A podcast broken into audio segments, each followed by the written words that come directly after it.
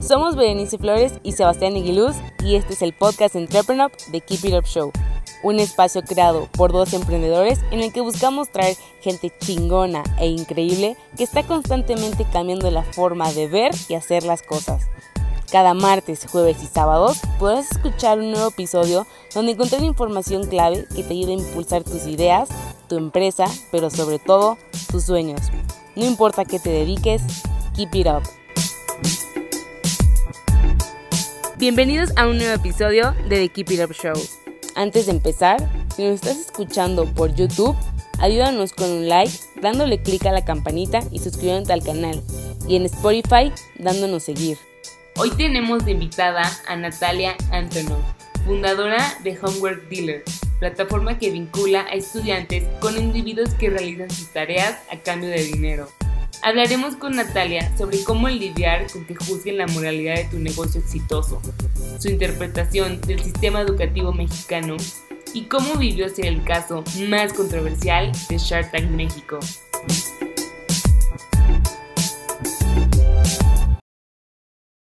Hola, muy buenas tardes y bienvenidos a otro episodio de The Keep It Up Show. Aquí Sebastián Aguiluz, cofundador y CEO de Entrepreneur, y estoy aquí con Natalia Antonov, fundadora y directora general de Homework Dealer. ¿Cómo estás, Nat? Hola, bien, emocionada por esta entrevista. ¿Tú, Sebas? Igual, encantado de tenerte por aquí. Oye, Nat, para los que no estén tan familiarizados contigo, eh, no sé si nos pudieras contar un poquito sobre lo que hacen. Miren, más fácil, para los que no estén tan familiarizados, ingresen a Google y busquen Natalia Antonov Homework Dealer, Homework Dealer Shark Tank, Natalia Antonov Shark Tank. Yo ya no busco esas cosas, pero básicamente ahí va a salir la, aparición y, es como bastante obvio lo que hago, pero no, les cuento yo de, o sea, información de primera mano. Básicamente tengo una empresa con colaboradores muy, muy, muy capaces que me encanta trabajar en conjunto y lo que hacemos es como si fuera una agencia de tareas. Estudiantes de cualquier nivel, pero sobre todo universitario, nos delegan sus tareas y tenemos áreas, las, cuatro áreas principales, ¿no? Este, físico, matemáticas, ingenierías, ciencias biológicas y de la salud, ciencias sociales y humanidades y artes. Eso, eso nos dedicamos en Homework Dealer. Oye, Nat, cuéntanos un poquito el origen secreto. ¿Cómo, cómo te vino la idea? ¿Cómo empezaron a hacer todo esto? Ok, ok. La verdad es que empezó mucho antes de que yo fuera consciente de que estaba empezando. Cuando yo iba en secundaria, me llegaron a ofrecer dinero a cambio de hacer, creo que era un periódico, ¿no? La, la tarea de literatura, de español, no recuerdo. Este, lo hice, pero creo que o sea, mi, mi, compañero y amigo Tomás me puso el precio, dijo, yo te voy a pagar esto, si obtienes tanta, tal calificación, te, te pago además, o sea, adicionalmente esta cantidad. Y creo que no me fue muy bien. Este, y desde ahí pues ya se ven los orígenes de, un, de una comercialización, ¿no? De este capital intelectual. Después, este, en más o menos el mismo periodo, poquito después, yo recurro a un compañero porque yo necesitaba ayuda con unos eh, ensayos de filosofía que estoy casi segura que incluso hoy en día, si leo esos libros, no podría entenderles. Y no solo era yo la que recurría a, pues a la ayuda del pelón, así le llamábamos, sino casi media clase. Como tal, no había un intercambio económico, él nos hacía los ensayos y no me acuerdo cómo le pagábamos, si con lunch, no, no recuerdo, pero tal vez este, nada más por ser amigos no los perdonaba, no sé cómo funcionaba, la verdad no me acuerdo. Y ya es eh, como el punto más importante, sucede cuando escucho a dos compañeros negociar, a Stefan y a Romy, Romy va una generación arriba, Stefan le dice a Romy, oye, entonces, ¿qué? ¿Sí me vas a ayudar con mi maqueta? Y sí, Romy le dice, sí, te cobro 800 pesos. Y yo, ¿qué? 800 pesos yo te lo hago por 100. Este, o sea, no era ni siquiera mi asunto ni mi negocio. Entonces yo escucho a, a Romy con Stefan estar negociando sobre el precio de la maqueta de biología, no me acuerdo si era el núcleo, la mitocondria, la membrana celular. Me meto a la plática y yo les digo que 100 pesos en vez de 800, pero se las hago a 10 compañeros y tenía como sus clientes cautivos porque me dejaban cada parte de la célula. Entonces, eh, otro paso más allá es que le digo al cuervo, a Emanuel, a mi querido amigo Manuel, le digo que me ayude a poner clasificados en Google. Yo creo que él estaba pensando en algo más complejo como AdWords, pero averiguo la forma de cómo anunciarme en Internet con sitios de clasificados gratis y es así como emprendo el primer negocio en forma que tuve, que era responsable de hacer maquetas y proyectos, digamos, plásticos o artísticos para exponer, vamos, ¿no? A estudiantes. En ese negocio eh, se llamaba súper genérico, se llamaba maquetas escolares y trabajos universitarios y me la pasaba súper bien, era, era como súper entretenido, siempre había un proceso de aprendizaje, ¿no? Porque te echas un, un proyecto sobre Varanasi en la India y es sí muy, muy manual, es artístico, pero se te queda cierta información. Entonces era incluso una actividad familiar con mi novio, con, con amigos, entonces era como un, un, hobby. Y entrando a la universidad, Carla, mi buena amiga, pues me, me enseña que, que, difícilmente me van a pedir esa clase de, de proyectos o de maquetas ya a nivel universitario. Digo, salvo los de arquitectura, pero los de arquitectura tienen sus propios renderistas, tienen sus propios cortadores de, no sé ni cómo llamarlo, ¿no? De, los, de, lo que usan para las maquetas, ¿no? Este, sí, cortadores láser, ¿no? Entonces me empiezo a, a, especializar en trabajos escritos. Y básicamente los clientes llegaron solos. O sea, en un primer momento era mi mismo celular, me empezaron a buscar, como que les pasaron mi contacto, me, empezaron a encargar materias en línea y este, así, o sea, long story short, me vi en la necesidad de reclutar a gente y fue a través de prueba y error, prueba y error, digo, y aún así seguimos, ¿no? implementando nuevas, nuevas prácticas, eh, perfeccionándolas, pero bueno, hoy en día somos que unas, es que dimos de baja algunos colaboradores porque no firmaron ciertos reglamentos, pero sí seremos como 60, 70 personas en la empresa. Ok. ¿Y cómo, cómo fue esta parte de crear un poquito la oferta y la demanda? O sea, supongo que la oferta, la demanda, como tú dices, vino sola y los de la oferta que te acercabas con los chicos, le buscabas, ¿cómo está el asunto? Bueno, hablando de oferta, quisiera también distinguir el tema de mis competidores. Siempre, siempre hubo estos mitos, leyendas en mi universidad de no sé qué vizcaíno que se dedicaba a hacer trabajos y tenía una página web bastante rudimentaria, pero tenía página web, entonces yo lo veía como, wow, qué pro. Y este, entonces, digamos, otros, otros jugadores en, este juego de, de, hacer las tareas por alguien más, bueno, había desde el día uno, yo no los conocía, pero escuchaba rumores de ellos. Y es interesante tu pregunta de cómo, cómo empiezo a reclutar. Primero, pues me volco, me vuelvo, o sea, volteo a ver al pelón, que era mi proveedor de tareas en prepa, y le digo, no me vas a creer, pero ahora yo tengo este negocio. Entonces, este, pues jalábamos parejo. O más bien él hacía más los ensayos como más pesaditos y las lecturas, y yo hacía las presentaciones, siempre me han encantado. Se me hacen menos palabras, más imágenes, todo eso, más creativas. Este, y, lo mismo, éramos Pelón y yo, pero empiezo a reclutar gente pues, de la misma forma en que haces amistades en un salón de clases. Ves a alguien con potencial, le picheas tu idea, eh, hay gente, llegó gente a decirme, no, no me late, me da flojera, o no me late por la cuestión ética. Hay gente que, como Ikerne, que le tengo cariño, ya hace mucho no hablo con ella, pero Ikerne también se rifaba, y tenía un inglés mejor que el mío, entonces echaba todos los trabajos en inglés. Y con el tiempo, pues las relaciones son como así, ¿no? Entonces, gente nos fuimos separando, luego reuniendo otra vez. Este, era básicamente Friends and Family de los colaboradores de aquel entonces. Y Kerne le dijo al primo no sé qué, y entonces así era un, un word of mouth que tanto funcionaba para clientes como para reclutar personas, bueno, colaboradores. Yo sé que no hay ningún tema legal, bueno, que yo sepa al respecto, pero por el tema de los reglamentos internos de escuela, nunca hubo un, momento que te preocuparas por ti o por tus colaboradores en caso de que las instituciones educativas donde estaban se enteraran. Por la parte de los reglamentos internos, siempre tuve una carga muy fuerte en mis hombros de qué pasaría si me cachan, ¿no? Pero bueno, yo también siempre, luego tengo culpas y adopto culpas que no vienen al caso conmigo, pero me encanta cargarlas. Entonces, este, para mí fue súper liberador cuando, o sea, como salir en televisión y decir, soy yo, Natalia Antonov, Homework Dealer, y, ya, o sea, digo, se generó ruido, pero, pero bueno, ya estoy titulada y considero que tengo un poder de negociación con las instituciones, sobre todo en la que yo fui. O sea, dudo mucho que lleguen y me, me llamen y me digan, este, oye, ¿qué es esto? Te vamos a revocar tu título.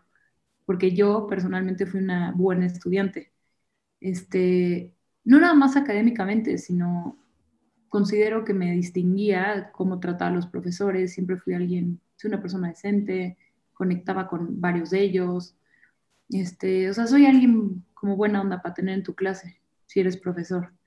Entonces, este, pues finalmente creo que, creo que cabe más la responsabilidad en quien delega las tareas, pero también como profesores, pues tienen que de verdad dedicarle un chorro de tiempo a la revisión de lo, que asignan, de las tareas, porque solo si te involucras mucho y conoces a tus estudiantes, le vas a poder decir, oye, esto no lo hiciste tú. Pero muchos, pues les entregas la tarea y marcan el entregado, ya sabes, muchos ni la leen. Entonces, este, pues no, sí, sí tuve ese miedo respondiendo a tu pregunta, pero nunca pasó nada grave y, y ya, lo único que pasó es que pues generamos empleo y aprendimos más los que sí quisimos. Justo era algo que también te quería preguntar.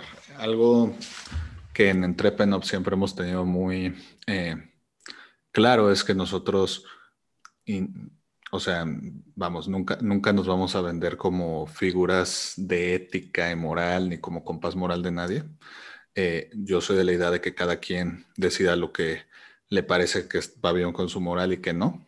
Pero justamente también te quería preguntar, eh, una vez que, como tú dices, saliste al, al, mundo, saliste en televisión, dijiste, hola, soy Nat, etcétera. ¿Cómo fue la reacción de las personas cercanas que tenías que a lo mejor no sabían a lo que hacías? O no sé si todas las personas cercanas ya sabían o lo que sea. De no, yo, la idea de Entrepreneur, de nosotros es, nosotros damos datos, damos espacio para que cada quien cuente su historia y que cada quien saque sus propias conclusiones. Pero en tu caso, ¿cómo, ¿cómo se vivió después de, ahora sí que desenmascarar y decir, aquí estoy estoy orgullosa de mi emprendimiento?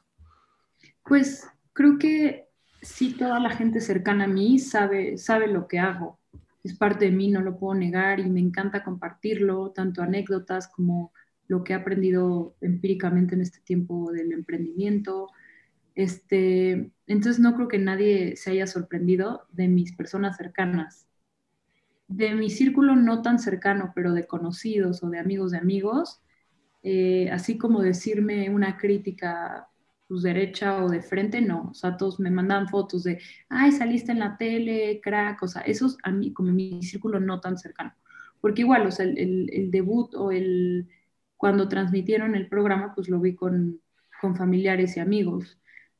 Eh, y, la banda que se puso más agresiva, pues diría que es la que no me conoce, ¿no? Y la que básicamente se dejó guiar por lo que, por lo que le dijeron en la televisión o la forma en que editaron el programa o que no dejaron yo que argumentara ciertos puntos, pero pues claramente esa gente no me conoce, no las conozco y no me importa esa gente. O sea, si, si no te conozco, lo único que me importaría es que fueras mi mercado potencial para llegar a ti, si no, pues, este, mind your own business, según yo. Ok. Oye, Nat, y justamente hablando de controversia y de terceros que ni siquiera te conocen, etcétera, eh, yo creo, esta es una teoría, no tengo los números para respaldarla, pero al menos de mi experiencia personal, yo creo que tu pitch probablemente es el más conocido de los que han estado en Shark Tank. Hay mucha gente que yo conozco que no, que no ve el programa y que ha escuchado el tuyo. Yo he escuchado en podcasts en programas, en artículos, etcétera, que hablan justamente del tuyo. A veces para bien, a veces para mal. De hecho, me, da risa porque luego hay veces que veo así en Facebook y literal gente haciendo debate de los dos lados, de que sí, sí, que sí, no, que... Y pues no, yo no, yo no, voy, yo no voy a empezar a dar lecciones de moral ni de ética, ni mucho menos. En el, en tu, pero te quiero preguntar, en tu caso, digo, porque al final del día, como tú dices, la gente cercana, todo muy bien, pero ¿cómo se vivió, cómo se vivió de tu parte la controversia con esas personas que no te conocen y que hablan de ti como, pues, como si te conocieran de primera mano? Bueno, yo creo que fue una pequeñitita probadita de, de lo que la gente famosa, las, las figuras públicas experimentan, porque comentan de todo. Entonces, este, a ver, siendo prácticos, lo más agresivo que recibí fue, fue este, imágenes íntimas, obviamente no solicitadas, de dos carnales, hijos de vecino, que, que, hasta misóginos, ¿no? Que así sobajan a la mujer como, ah, eres una moral, ahí te va una foto de mi pene. Y es como, órale, ¿no? seguramente eres mejor persona que yo. Eh, pues fue desde eso, que obviamente eso sí me molestó, pero digo, como cualquier tontería se te olvida después. Y mm, eso se me hace agresivo porque, porque pues, le dan una connotación sexual a algo que no tiene. Pero, pero bueno, eso es muy como de mexa, ¿no? Eh, ¿Qué más? Hubo, ya después de un rato como que dejas de ver la crítica, o sea, no te puedes, te metes a, como al data de tu fanpage, pero para ver cuántos seguidores, menciones, no, no para ver comentario por comentario, porque realmente tengo mejores cosas que hacer. Y pues yo estoy feliz sabiendo que tenemos más clientes, un mayor índice de recompra, un índice alto de satisfacción. Entonces prefiero centrarme en eso, ¿no? En vez de estar perdiendo mi tiempo de, en ver cosas de gente que ni conozco y que tiene seguramente una visión como muy, muy sesgada o, muy preconstruida por alguien más, por los medios, por diferentes empresarios que son figuras públicas que tuvieron, o sea, también tuvieron que actuar en ese papel. Entonces yo solo sé que volvieron a transmitir este, este programa por, por métricas en las redes sociales, si hay picos, pero, pero ya, o sea, yo estoy viendo cómo expandirme, no estoy viendo como el hate de la gente, porque la gente lo va a descargar con quien se deje y yo pues, no me dejo. Sí, súper bien. Oye, Nat, y por ejemplo, me da curiosidad, ¿cuál es tu interpretación del modelo educativo actual en México? Y en, ¿Ustedes solo hacen en México o también hacen tareas para otros países? Hemos hecho para otros países. O sea, siempre y cuando, digo, PayPal, nos, plataformas de pago como PayPal nos solucionan eso, ¿no? Que, que no importa que estés en Nueva York o en Sydney, digo, si tienes acceso a PayPal o una cuenta mexicana, o sea, si eres un estudiante de México que está, no sé, de intercambio, pues puedes arreglártelas para pagar. Eh, hemos hecho no nada más para México, aunque obviamente México es nuestro, nuestro principal mercado, pero nos, han, nos hemos dado a conocer en mercados internacionales. Y mi interpretación del modelo educativo. Yo creo que el que quiere aprende. O sea, sí podemos quejarnos, y de hecho yo lo puedo usar de pretexto de como el modelo educativo es así, entonces yo emprendo teniendo una agencia de tareas. Pero mi experiencia fue bastante grata en, en, la universidad. Fue, yo creo que es donde más he aprendido. Ya estás en un nivel de entendimiento mayor, tienes mayor madurez y no nada más aprendes en el aula, aprendes negociando con tus profesores, aprendes escuchando a tus compañeros, aprendes socializando. Entonces, eh, de que aprendes, aprendes. Y mm, como en cualquier sistema hay fallas, tuve profesores que no valían la pena que, pues, las colegiaturas, tuve profesores que dejaron una marca en mí. Y, todo depende, o sea, el que quiera salirse con atajos y contratar a Homework Dealer o, pagarle, pasarle una lana al profesor para que lo pase, pues tal vez es un atajo. Pero también si te das la oportunidad, puedes, independientemente de cómo es el sistema, puedes sacarle algo bueno. Aparte que nosotros tenemos el privilegio de gozar de una mayor calidad en, el servicio de, la, educación. Entonces, este, pues yo le di la vuelta, ¿no? Hay, hay, hay, gente sin tiempo, sin ganas, entonces pues yo voy a atender ese nicho. Entonces yo detecté esto y yo digo, no, ningún hilo negro, ¿no? Nada que quien, que nada, nada que alguien que no vea como cuidadosamente no, no se percate de las fallas del sistema, pero también tiene muchos beneficios y simplemente decidí darle la vuelta y pues listo, usé lo que estaba a mi alcance y resulta que es un mercado bastante interesante. Yo en mi opinión personal creo que, vaya redundancia, todas las opiniones son personales, pero yo creo que en, gran parte el sistema educativo eh, no, no se ha hecho dar cuenta de que el mundo cada vez va cambiando. Yo creo que se queda un poquito atrás. Y de nuevo, yo no me voy a meter ni a, ni apoyar, ni a defender, ni a contradecir, ni, ni nada que cada quien en la audiencia tome su propia decisión.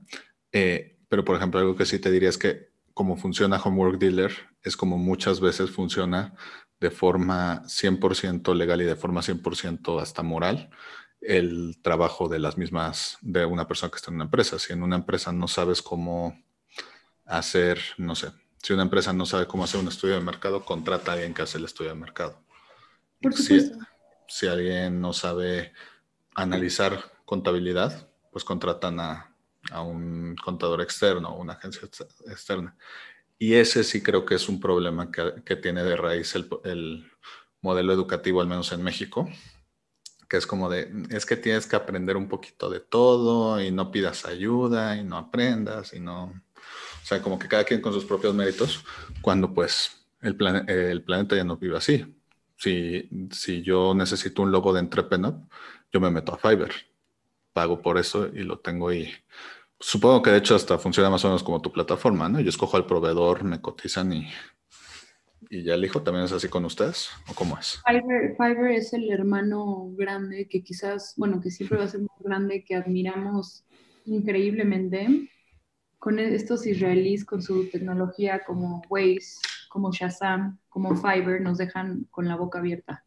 Este es digamos que Homework Dealer es así, nada más que ha habido cambios internos, a veces somos nosotros los que asignamos, bueno, yo ya no opero la empresa, pero mis líderes de área, Aldo, Lore, Diana y Andy, son los que en este caso eligen quién es como si tú solicitas un ensayo de tal, quién, quién te va a servir de mejor manera y este, bueno, nos falta mucho para justo tener reviews, toda esta, la parte de la automatización, que fue justo cuando, cuando me presento en Shark Tank, fue parte de lo que les dije de, de para qué quería el, el, pues el, presupuesto, ¿no? Pero, pero sí, así funciona la vida, entonces no hay que satanizar nada, hay que, también lo, los profesores luego te, te incitan o te, te, te, obligan, te acorralan a actuar como, o sea, individualmente, cuando luego en el, el, mundo es colaborativo, ¿no? Y te puedes apoyar. Entonces sí, hay, hay cosas que, que, no me hacían mucho sentido, pero en general mi postura no es de el sistema educativo no sirve, ¿no? O sea, a mí me sirvió, me sirvió tanto para aprender como para emprender, como para reclutar, como para tener un mercado, todo en uno, en, en este mismo mercado, bueno, sí, sistema educativo, al menos el que yo viví, y, y, ojalá algún día nos podamos parecer a Fiverr, porque, bueno, son geniales. Fiverr es una muy buena página para los que nos escuchan que necesitan algo para su empresa, para o para su nuevo emprendimiento, etcétera. Si lo sabes usar bien, es algo hermoso. Pero justamente qué bueno que hablamos del caso de Fiverr, porque pues, es un poco chistoso, ¿no? De la barrera está, o la barrera moral que mucha gente pinta está de si es para el sistema, para cuando estás en la escuela, de cuando estás en la vida real. Entonces, que, que, de nuevo, en mi análisis personal, yo creo que es más bien de, oye, es que a lo mejor necesitamos que el sistema educativo se parezca un poco más a la realidad. Pero bueno. Eso es, sería, es utópico quizás, pero es, es, muy buen, es muy buen comentario. Gracias. Oye, Nat, y por ejemplo, no sé, ¿ha habido algún momento que dijeras, a lo mejor no debía haber salido en la televisión, a lo mejor no debía haber salido con mi cara? Digo, yo sé que ya mencionaste que es liberador y que les dio mucho exposure, Pero pues como seres humanos hay veces que creemos algo, hay veces que, que cambiamos de opinión, hay veces de eso. En algún momento eh, hubo ese hate que hizo, híjole, no lo hubiera hecho, digo, independientemente de la opinión que tuviste ahorita, o desde el principio dijiste, esto me va a hacer más fuerte de alguna u otra forma? De, o sea, desde el principio supe que, que el que me pusiera yo de pechito y pusiera mi cara de tonta para pedir una cantidad inferior a la que yo necesito, mucho más, o sea, mucho, por mucho inferior, me iba a ser más fuerte porque como que le temo al juicio y vi que no es tan grave pero como dices, o sea, bienvenido a la condición humana. Hay, hay momentos donde, o sea, no sé, somos seres humanos, somos personas, estamos llenos de contradicciones. Y sí me acuerdo por ahí, un, creo que era viernes, era 8 de mayo, era aniversario de muerte de mi papá, y no nada más el hate, el hate es una cosa, pero los, los diversos puntos de contacto. Te escriben por Instagram, te, te escriben por Messenger, te escriben por WhatsApp. Entonces era un 8 de mayo yo tenía como, pues, la familia estábamos recordando a mi papá y sí se juntó tanto demasiados comentarios buenos, malos, pero, o sea, demasiado contacto. Ahí dije, qué hueva. Pero, pero pues entiendo que fue el día, fue que se me juntó todo y el siguiente 8 de mayo para poder estar en paz con mi familia, conmemorando a mi papá, pues ya, ya estoy delegando muchas funciones, ¿no? Para yo justamente no ser la que digiere todo. Pero sí, claro que a momentos dije, ay, qué, qué hueva, o sea, ¿para qué, ¿para qué lo hice? Pero el veredicto es que qué bueno que lo hice y que, que fue una genial manera de darnos a conocer a costo cero. Oye, Nat, para ir terminando, a todos los invitados de The Keep It Up Show les pedimos sus tres sís y tres no para emprendedores, es decir, tres cosas que un emprendedor debería hacer sí o sí y tres cosas que deberían de evitar a toda costa. Tres mandamientos y tres pecados capitales. ¿Cuáles serían los tuyos? Listo. Ok. Vamos primero con los nos, ¿no? hablando de emprendimiento, yo diría, no compres una franquicia. Una franquicia no es emprender, ¿no? Este, no, no sigas las reglas de nadie. Para empezar, todo mundo se contradice te van a decir información, o sea, sí, pues negativa, positiva, te van a saturar. Mejor experimentalo tú y tú compruébalo, porque igual inventas tu receta y te sale bien. ¿Y cuál podría ser el siguiente no? Este, pues, ¿por qué no aprovechamos lo que me pasó a mí? Yo te digo, no te preocupes por el que dirán. O sea, preocúpate si, si no hablan de ti. Y a, y a eso se, relacionan los, los CIS, los, ¿cómo los llamaste? Los... Los, los mandamientos y los pecados capitales. Los mandamientos en mi caso serían, uno, aporta valor. Eh, contradictorio no, Homework Dealer aporta valor porque, porque soluciona una necesidad de muchos. Entonces, aporta valor. Dos, diferenciate. Luego escucho a gente hasta fantasiosa hablar de negocios que digo, güey, mejor trabaja en una empresa, o sea, está de moda emprender, pero no estás haciendo nada nuevo, no, no pierdas ni tu tiempo ni tu dinero, entonces tienes que diferenciarte. Y tres, sería como mi tip más importante, me lo recordó mi cuñado Mateo, pero lo revisé en la universidad. No importa el modelo de negocio que estés formulando o el negocio, o digamos, el emprendimiento en donde te quieres, estás inmerso, pero checa en Google, investiga, lee sobre el, sobre el Business Model Canvas y el autor es Alexander Osterwalder. Esa es de las herramientas más útiles que, que, siempre lo, lo, doy como tip. O sea, es, es un rectángulo con nueve cuadrantes y si tú puedes definir eso, tanto propuesta de valor como tu relación con los clientes, como revenue streams, o sea, este, cómo, cómo ganas dinero, cómo recaudas, eh, vas a tener tu idea mucho más clara, porque creo que los planes de negocios de más de 100 hojas ya pasaron de moda y esto es algo muy práctico, muy visual, fácil de entender. Pero a ver, hagan su business model canvas de lo que sea que estén haciendo, una veterinaria, un hotel para perros, no sé, eso es que, es que eso hablé con una amiga y le dije eso de tarea. pero esos serían los mandamientos. Oye, Nat, eh, si alguien quisiera enterarse de sus servicios o ponerse en contacto contigo en redes, ¿cómo pueden encontrarte? Ok, eh, mejor editan este video y te pongo los correos, porque tenemos como área1 arroba homeworkdealer.com, área2 arroba homeworkdealer.com, área 3, etcétera, y sitio web está nada más como nuestra foto de portada, no hay más, y tenemos un WhatsApp, entonces lo, lo podemos proyectar aquí abajo.